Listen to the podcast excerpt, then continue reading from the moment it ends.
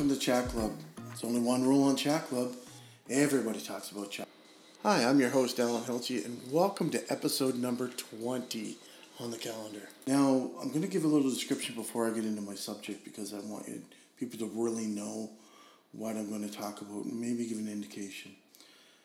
If you went to a job knowing that a high suicide rate, high divorce rate, post traumatic stress disorder, exposure to trauma on a daily basis, potential for substance abuse, dealing with the trauma, getting overweight, high anxieties, high levels of stress, anger, depression.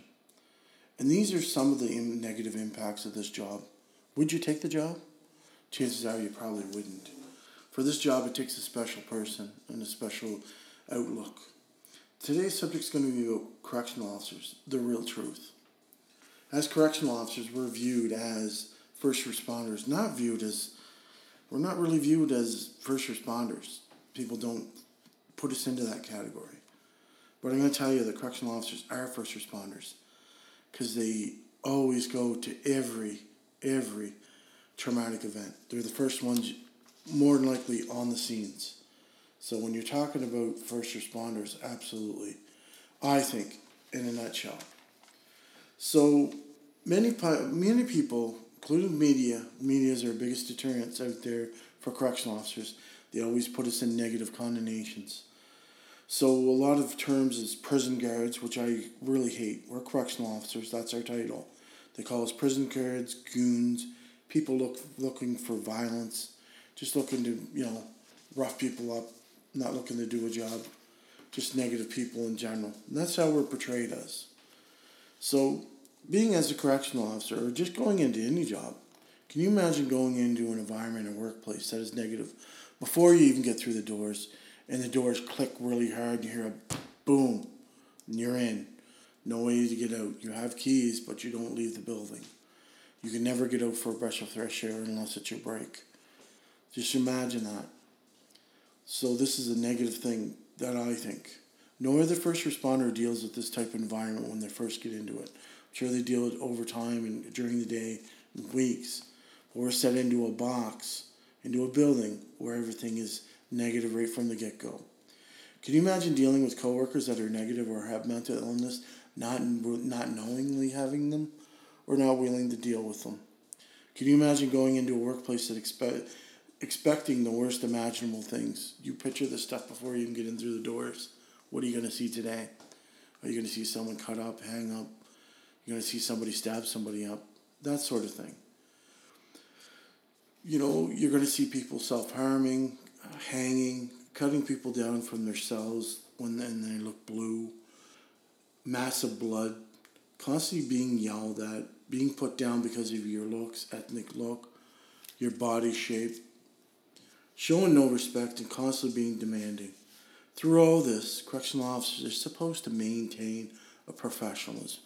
And they do for the most part. I know a massive amount of correctional officers, absolutely great officers. As COs, we do many jobs. Social worker, give medication like nurses, in some cases act like a parent. Guidance counselors, we act like paramedics to help them. You know, we do CPR, we do different things. We're constantly doing first responder stuff. So there's a lot of different fast, different things that we do in institutions telling you every institution is different. I work in provincial, and there's other ones that work in federal, and the states have probably the highest number of inmates per correctional officer, and they don't get paid near enough for the dangers they occur. So, correctional officers on a daily basis are outnumbered when they're supervising or doing rounds. Always outnumbered, massively. Doing self search carefully, in some cases, finding drugs, needles, some handmade weapons that are called shanks. So, I mean, on a daily basis, their uh, inmates are constantly making different weapons, pr- protecting themselves from others, and also using it at, at correctional officers. While doing rounds, can you imagine just walking down your office, just chilling out? You know, somebody throws out a feces bomb. They call it a shit bomb. And that is pee and, and feces wrapped up into a bottle, shook up, and thrown at officers. that happens on a daily basis. There's a high risk. Or getting urine thrown at you, or crappy toilet paper, whatever they have in their hands, wet toilet paper. This happens on a daily basis. And we have to still remain professional. And we're viewed as, and we're all humans. That's the ironic thing. And using the prison guard term kind of makes it's such a negative connotation in my mind. I really don't like it. It really aggravates me to the to no end. So through all this, we still have to maintain a professionalism. We have to maintain that sense of pride and stuff. And it's really hard to maintain. So we're going to talk about, I'm going to talk about federal a little bit, federal corrections in Canada. Now, we have to remain, and all liberals, and I don't really care if liberals hear this because it really irks me. These people that make up the laws, I say these people like Don Cherry, imagine that, certain people in power, which are liberals or whomever, think that they try to ease up on the rules for the inmates because they're human or whatnot. These are the same individuals that have beaten up an old lady to, to steal them their stuff. These are the same people that have murdered people just for the fact of murdering them, just random murders or gang related, taking other people's lives. These are the same people that are pedophiles uh, sexually molesting kids at an early age or whatever, or raping, doing things over time, impacting young innocent children that they have no life or they have a struggle for the rest of their life because these people have impacted them so greatly with the amount of abuse that they've done. There's a lot of negative connotations around that, trying to help them out and whatnot. I get that. We're in a we're in a we're in a time where yeah, where we uh, reintegrate them and stuff, and then if they deserve it, absolutely. We're talking about maximum security inmates that'll never get out, and they keep laxing the rules and the rules. They have internet TV in there. They play games. No different than here, but they're stuck in a cell. They get the same things. They get canteen. They get all these different privileges, and they really don't earn them. The biggest thing that I have a real real problem with is the needle exchange program that the federal corrections thought it was a good thing to do. Do we not realize that you're putting correctional officers that follow the rules, that are doing a job at risk, encouraging drugs, more drug use, finding more ways to get them in while I got clean needles. Let's get the drugs in here.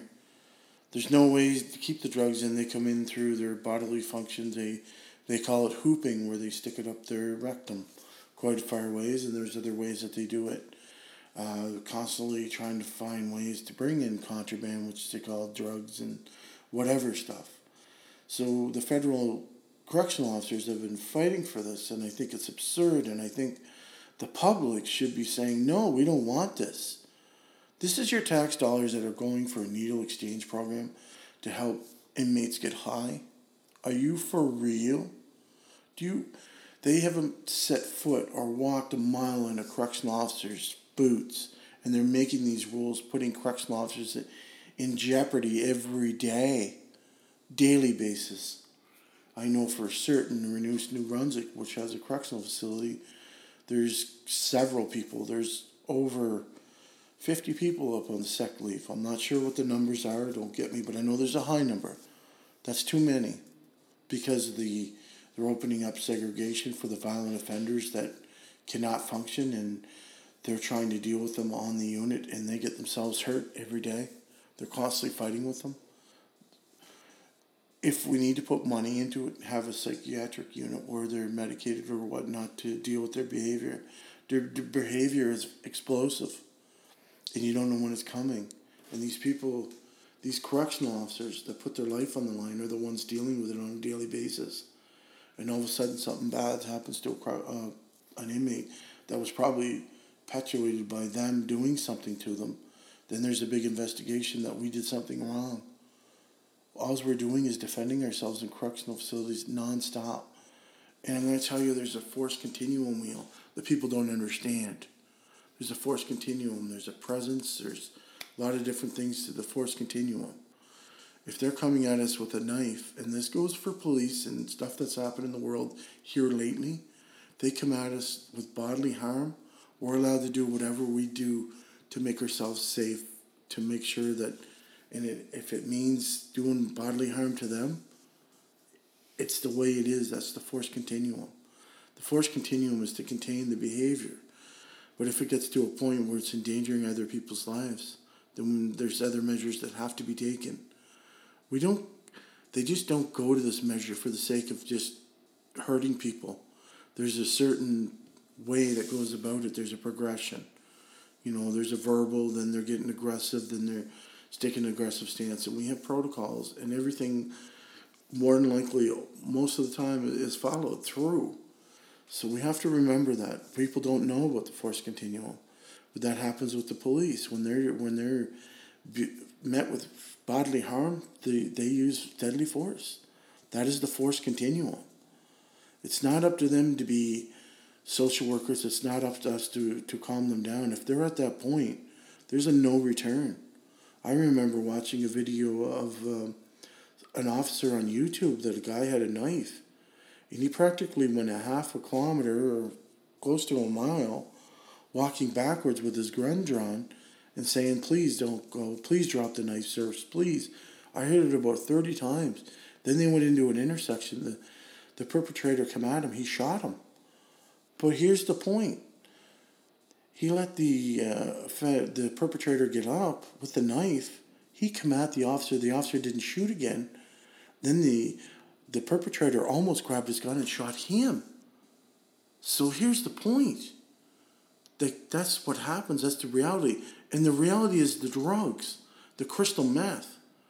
There needs to be a war on the drugs because that's what that's what's happening in the world is the crystal meth and the junk and the other drugs that make the Percocets, the all these drugs are making these people to the point where they don't have any rational decisions and they're coming violently because they don't know what they're doing.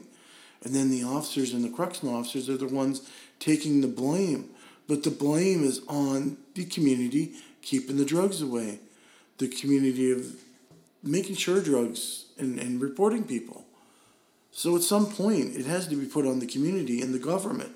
The government needs to put more money into tasking to get drugs in, or not in, but drugs to get them out, like to find ways to to intercept these drugs because it's ruining our society.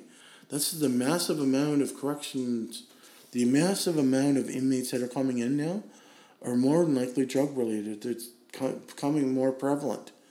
In my institution, that's what we're seeing is drug addicts, and they can't get out of the cycle. So at some point, there has to be a focus on that. That's what's happening. Drugs are getting introduced induced to the body, and they have no rational decisions at some point. Does the officer or the correctional officer get themselves killed to save the person, or do they save themselves, the law abiding citizen? Do they save themselves, or do they save the person that is doing the harm? And I understand it's not their fault, and I understand it's the drugs. But we're not the ones putting the drugs in their systems. We're not holding them down saying, here's the drugs. So there needs to be more emphasis put on mental health services in the community, and the government's going to have to dig, dig in their pockets and stop and start taxing these big corporations to help out the people that need the help, and that's tax for um, they need to have forces. Maybe they have to amp up their forces for drugs and find ways to better themselves and up their technology and stuff to make sure that they can nail these drug dealers or cartels or the triads or whatever. Because that's what's happening in our society people is the drugs is having a major impact on our correction system. I kind of got off task here but that's the major of the thing that i'm talking about. Talking about force continuum.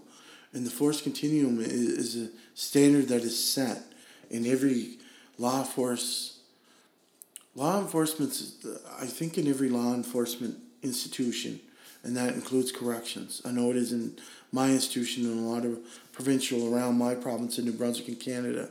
There's a force continuum wheel, and we have to abide by that, and that's what we go by. We don't jump from one from the guy coming at us to do grievous bodily harm on him. There's steps. There's a presence. There's there's warnings. There's several warnings.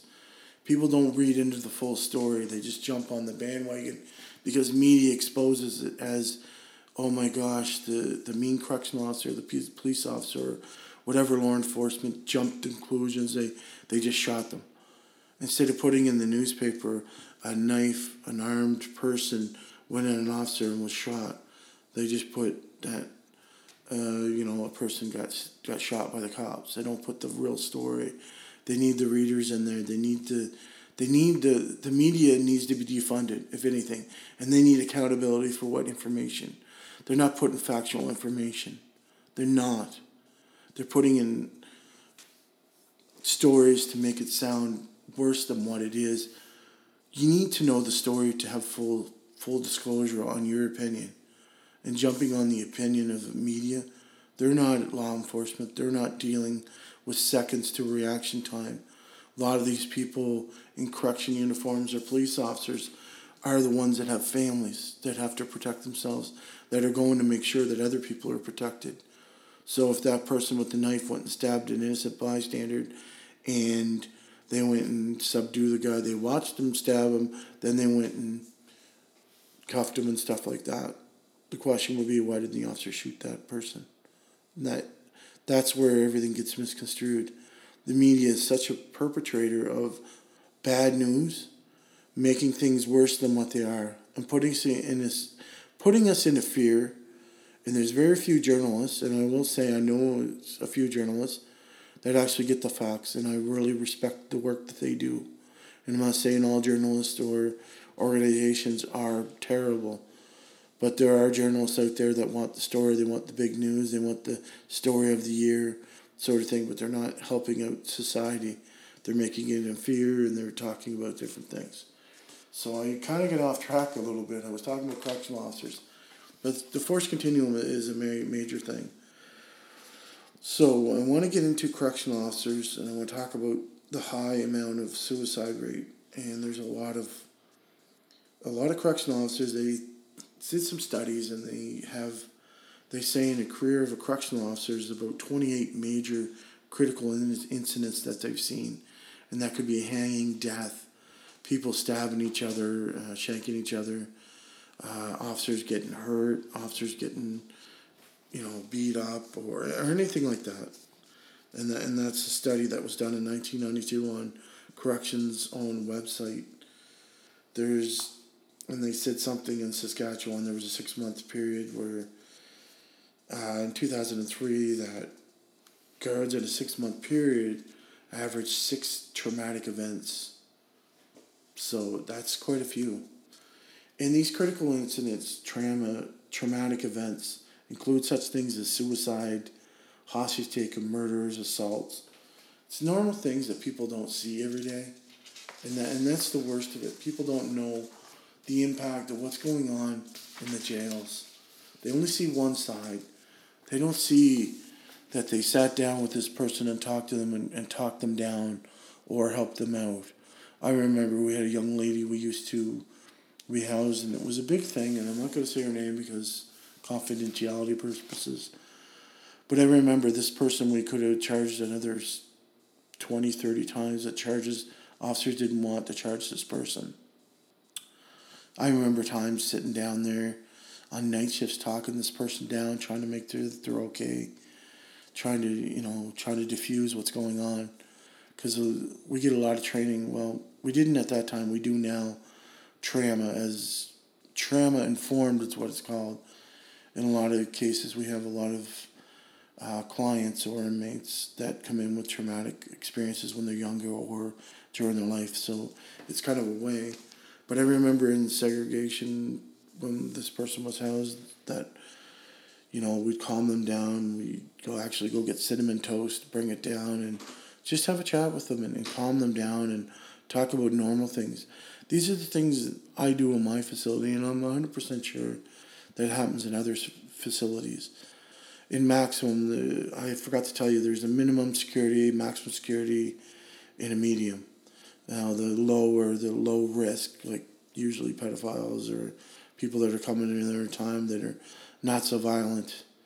So those are usually the low ones. The medium are working themselves towards low and got themselves from medium to that point. High risk medium is murderers, people that are never going to get out of the cycle, or they're in murders, rapes, whatever. They're in there for the for the life. They're usually lifers, and a lot of institutions are maximum. I know Renous New Brunswick is in maximum security, so there's a lot of different things, and, and I'm not going to go into what they do because I'm not. I don't step in their shoes. I'm only told a few things that they do, and they're very guarded, and, and, and they have every right to be guarded because they don't want to be shown as weak, and, and I get it, but they do take care of themselves, and I hope they do. And I have a lot of people that I know that work Renous, and I respect everything that they do. So that their job is a lot harder than mine because they see most of the stuff that I described. Not saying that I never seen it in my early corrections because we used to have a hundred and some corrections in my or young offenders in my facility at one time. It's dramatically decreased, but at that time I did say hangings and self harm and beatings and different stuff, and I, I do carry that, and and I do see that sometimes. So people, you know, when you're when you're talking, I mean, there's a high percentage. Uh, there was a study a psychologist did, and seventeen percent of the guards that were interviewed met the criteria for post traumatic syndrome disorder. So I mean, and there's and there was close to twenty percent found in Vietnam veterans that went to battle. So I mean, and these are people that are actually coming out then. And I know there's a lot of people that don't come out and say a lot of stuff about PTSD and don't want to be put into the frame because you wouldn't believe the correctional officers how tight they are, brothers and sisters, and they don't want to let the other person down. And they have to realize that they need to take care of their their health and their well being. So when we're talking about occupational stressors, we're talking about personal health, the well being, and, and it's an alarming factor because there's a definite parallel between the nature of a correctional officer's job and the long term health and the mental effects of the job. And I think there needs to be more money, and I think it needs to get in there as soon as possible. And they need to rework a lot of policies, and they need to back up their correctional officers. If, if there's something done, that they need to back them up. And I know there's an investigation, and I know there's th- there's things, but they need to be backed up. They, they need to be, you know, backed up for what they do. And there's a lot of different stats. I mean, like there's at least eight documented correctional officers suicides in Canada between 2013 and 2015. And there's so much. There's a high suicide rate in corrections. And I want people to know that. It's probably one of the hardest professions to work because you're dealing with a negative environment. You're dealing with the whole negative co-workers because, I mean, they could be stressed themselves. We don't have enough help in these correctional facilities for officers needs to be the forefront if we want good correctional officers doing the job, and they do great jobs.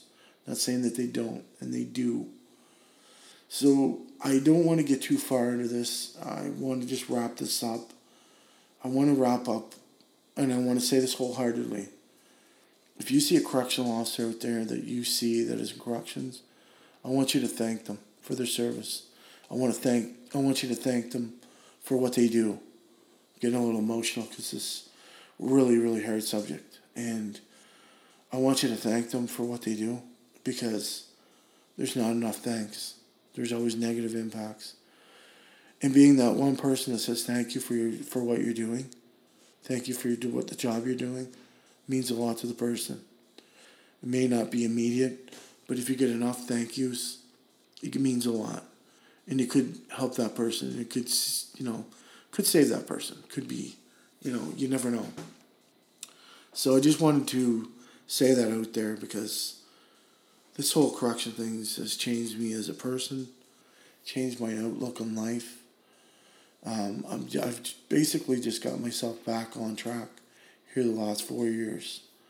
So this really was one of the hardest subjects that I've really talked about. And I want this podcast to be viral, and it's not for me. It's for other correctional officers to know that they're not alone. I'm out here, and there's several correction officers that go through the same direct impacts that you do in life. May not be the same institution, may not see the same stressors, but at the end of the day, we're all in this together. And I could say that because we all are in it together in corrections. And I want the government to step up and governments to step up. I want the media to step up their game and report the right facts and not the false ones and get the real story. And don't put stories out there that are false or inaccurate because that's being, being did. That's being done so frequently in today's age and then we're getting haters online that don't understand what really is going on. And then we have Facebook wars and people are upset and it's starting a lot of hostility. And I was always told if you don't have anything good to say, don't say it at all. Keep your opinions to yourself if you can't. And don't forget, there's people that have families. So just make sure that if you see a correctional officer, even a police officer or first responder, I don't want to leave them out because they that's such a, a hard job themselves. Paramedics, nurses, doctors, security guards. There's a lot of them out there. And if I forgot a few names, I apologize. So anyway, I just want to wrap this up by saying thank you for listening. Thank you being a part of Chat Club. And I'm going to talk to you really soon. Remember, in Chat Club, there's only one rule Everybody talks about Chat Club. Have a great week.